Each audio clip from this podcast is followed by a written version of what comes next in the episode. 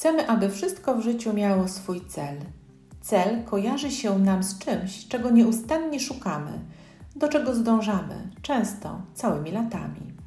Cel jest bez wątpienia integralną częścią naszej egzystencji.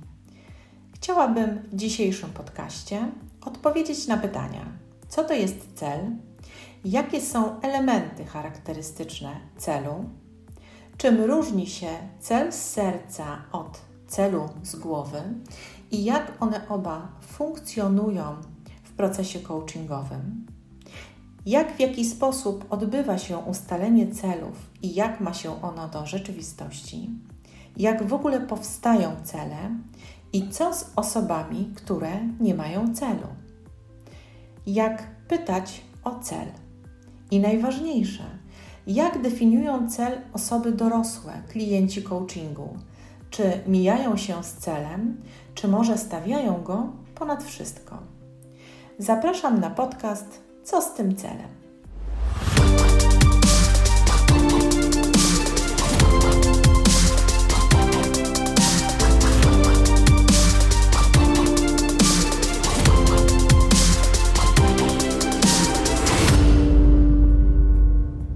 Nazywam się Marta Kaźmierczak i jestem akredytowanym coachem, wykładowczynią na Uniwersytecie Humanistyczno-Społecznym SWPS w Warszawie, trenerką kompetencji miękkich, mentorką biznesu, autorką innowacji coaching w zakładzie karnym, metody wspierającej proces zmiany osadzonych.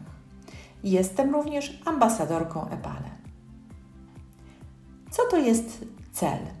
Słownik języka polskiego definiuje cel jako coś, co chcemy osiągnąć, jako coś, co powinno być nasze i co z założenia powinno się udać, to znaczy powinno zostać zrealizowane.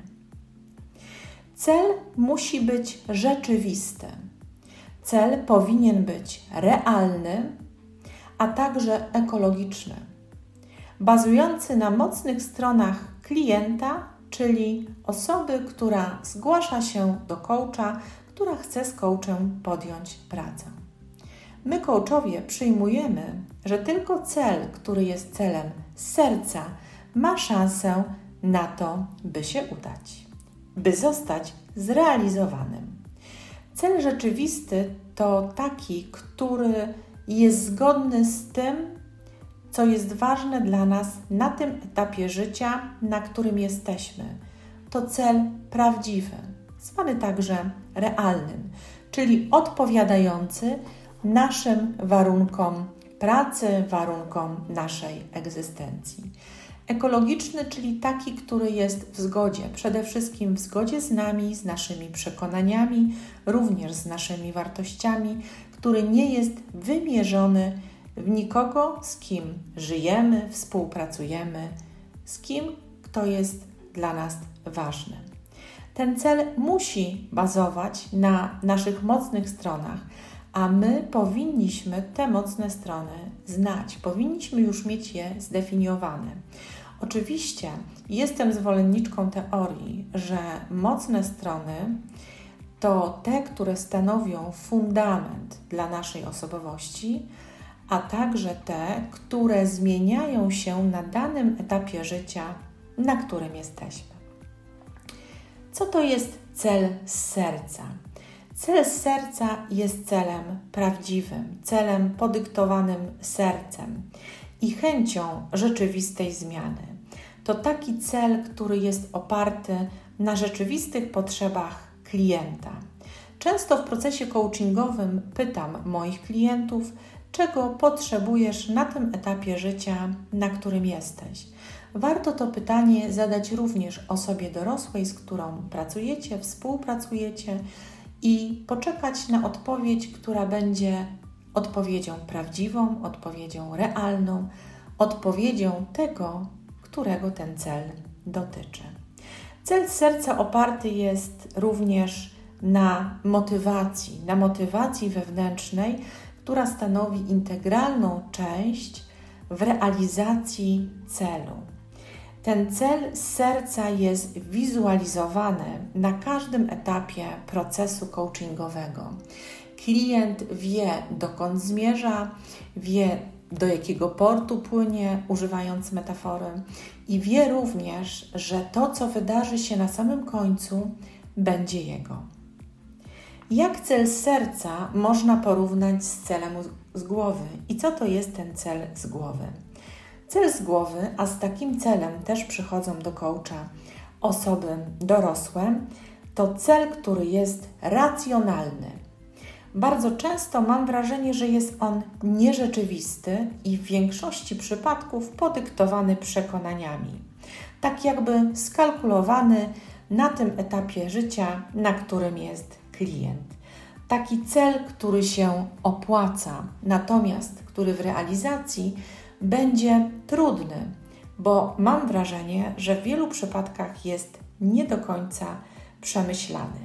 Mówi się, że cel z głowy jest też celem łatwym, czyli przepraszam, takim, który nie wymaga wielkiego wysiłku w realizacji. Nazywany jest też celem powierzchownym. I procent klientów, którzy przychodzą do coacha i ustalają cele z głowy na tym pierwszym etapie współpracy, jest stosunkowo duży. Natomiast warto powiedzieć, że aby proces coachingowy mógł w ogóle zaistnieć, muszą zostać spełnione dwa warunki. Po pierwsze, klient musi być chętny, aby się rozwijać, zmieniać, a także niezbędna jest przestrzeń między tym, gdzie obecnie klient jest, a tym, dokąd zmierza.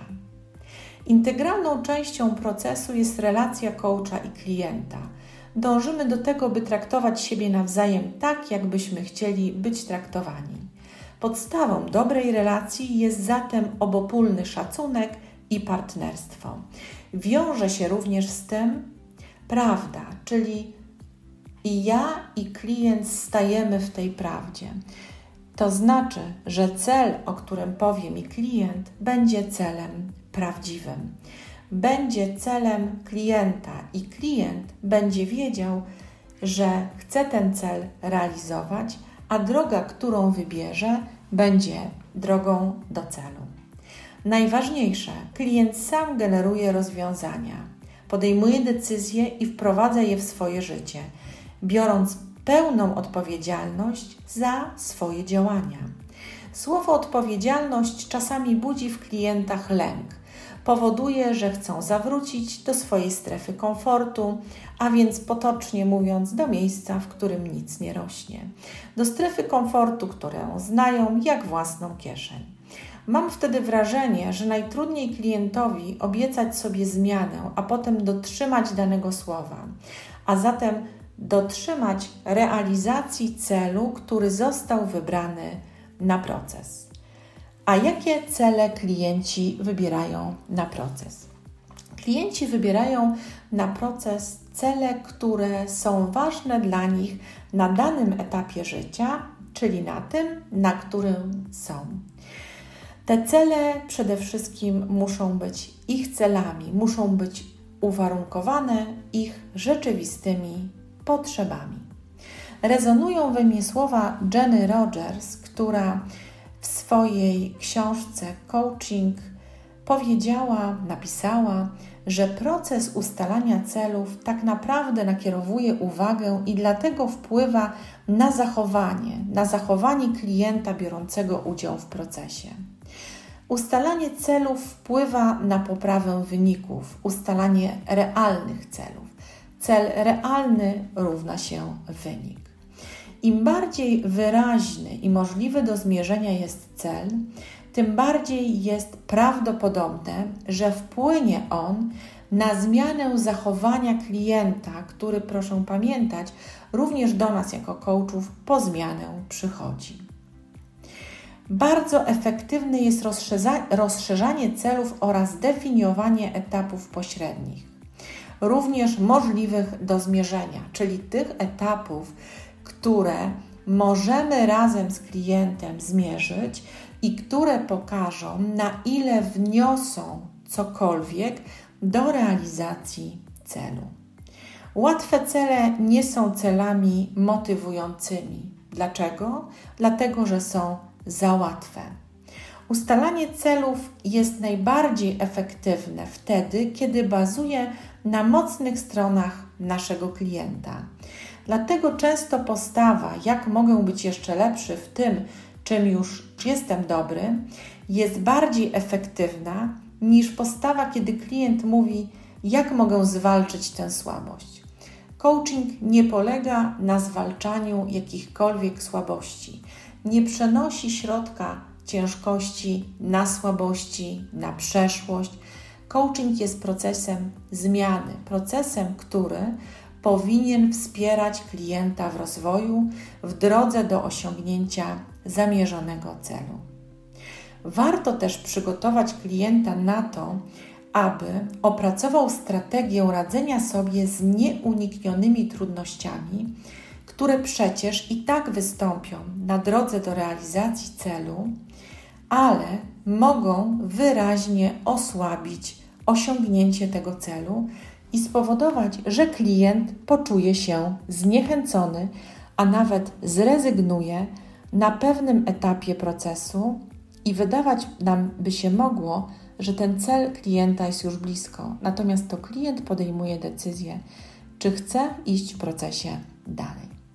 Ważny jest także, kto wyznacza cel. Czy ten cel jest wynegocjowany do osiągnięcia, którego my tak naprawdę zostaliśmy zmuszeni? Czy ma ten cel jakąś największą szansę realizacji, a przede wszystkim, czy ma największą szansę realizacji dla nas samych? Oczywiście, że istnieje wyraźna różnica między celami, dzięki którym możemy uniknąć w jakikolwiek sposób niekompetencji, a tymi celami, dzięki którym zdobywamy wręcz mistrzostwo w jakiejś dziedzinie. Ten drugi rodzaj celów jest dużo bardziej efektywny, bo chodzi o to, by poprawić samoocenę i nasze skutki długofalowe, skutki osiągania celów. Cele są bardzo ważne. One są istotne dla klienta, ponieważ precyzują to, czego ten klient potrzebuje. I jak zapewne już się zorientowaliście, to fundamentem zmiany jest rzeczywista potrzeba klienta i to, co może ten klient otrzymać w wyniku współpracy z coachem. Zatem należy sprecyzować potrzeby, możliwości działania, które będą działaniami motywującymi i rozpocząć proces zmiany. Proces tak naprawdę, który jest drogą, drogą do celu. Dlaczego cele są istotne również dla coacha? Dlatego, gdyż nie znając ich, coach nie będzie w stanie pracować z klientem. Podkreślam, cel na proces musi być celem rzeczywistym. A co z osobami, które nie mają celu, które przychodzą do coacha, które mówią edukatorowi dorosłych: Nie mam celu.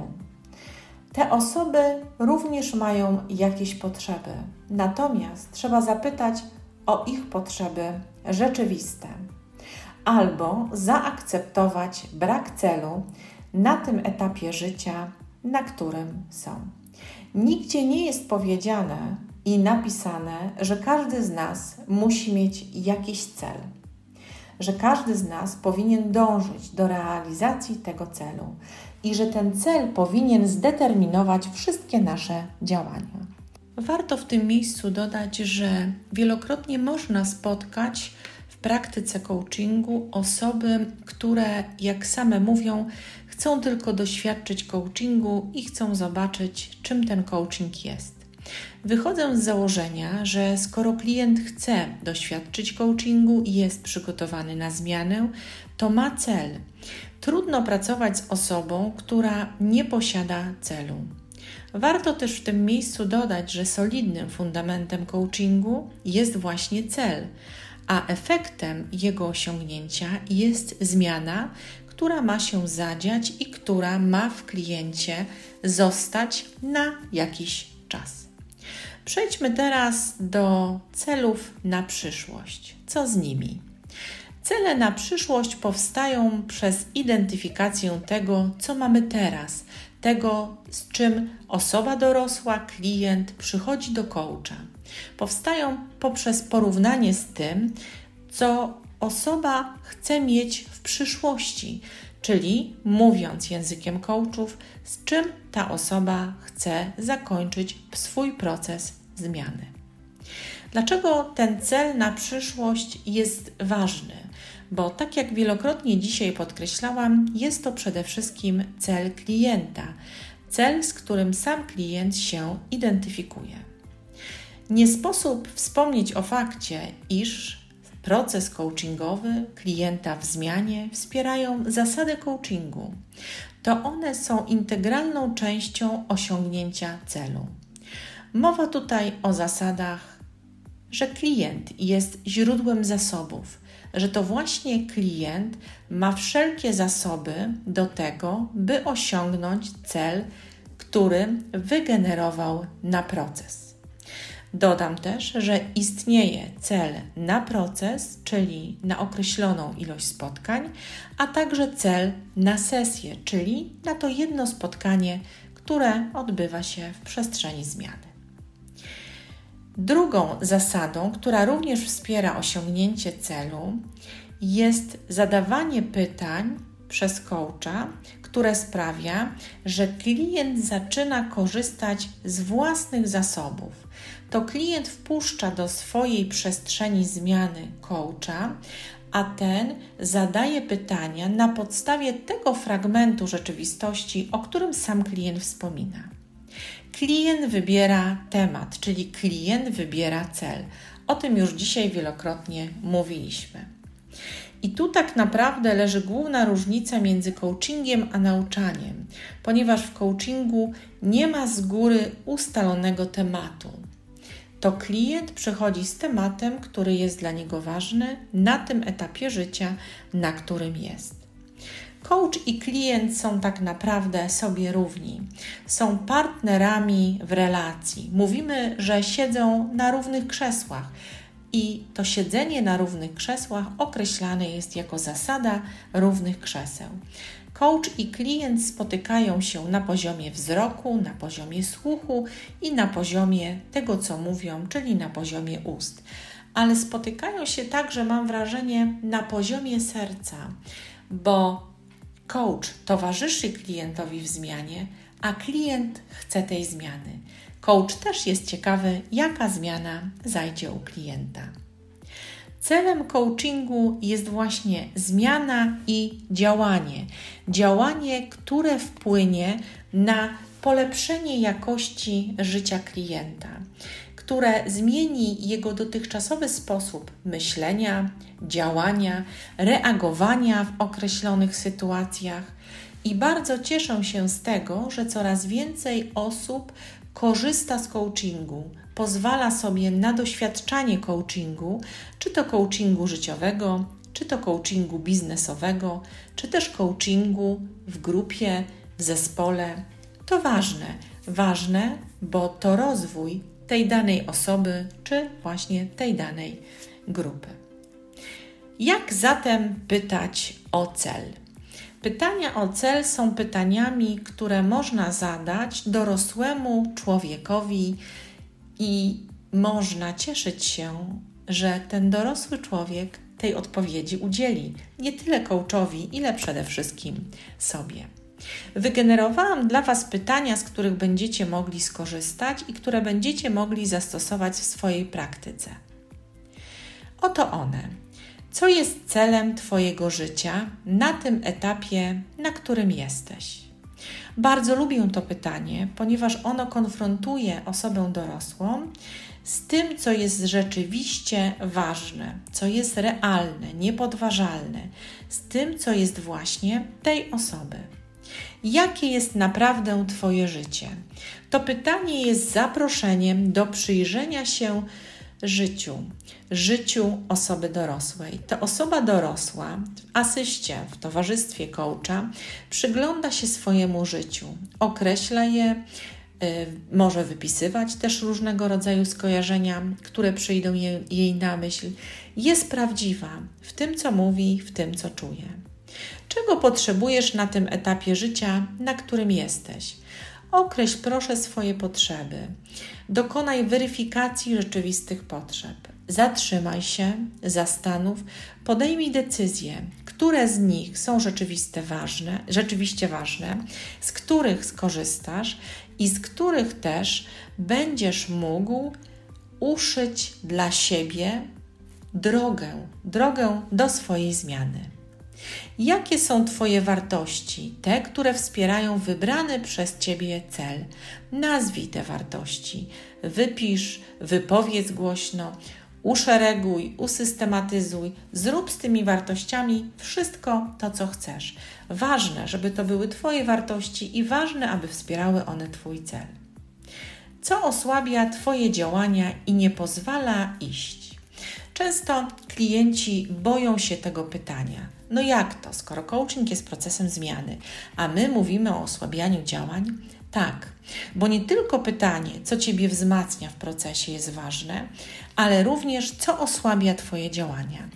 Celem tego pytania jest skonfrontowanie klienta z tym, co zadzieje się w momencie, kiedy pojawią się trudności, kiedy na drodze do realizacji celu, na tej drodze, którą klient wybiera, którą idzie, pojawią się trudności. Te trudności należy przewidzieć, należy zastanowić się, jak one wpłyną na sam cel, który chcę realizować, ale przede wszystkim, jak wpłyną też na mnie.